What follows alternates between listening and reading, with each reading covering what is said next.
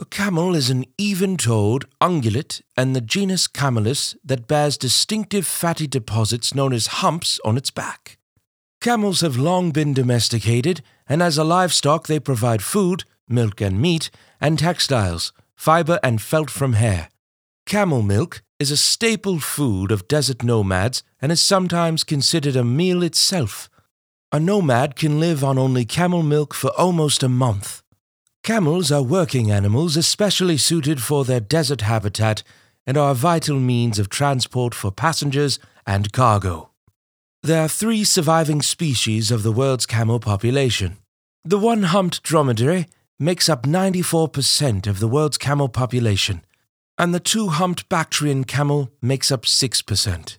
The wild Bactrian camel is a separate species and is now critically endangered.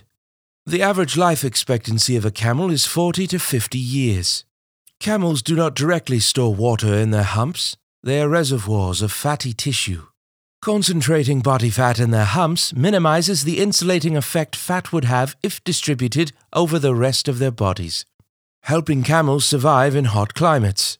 The dromedary camel can drink as seldom as once every 10 days, even under very hot conditions, and can lose up to 30% of its body mass due to dehydration.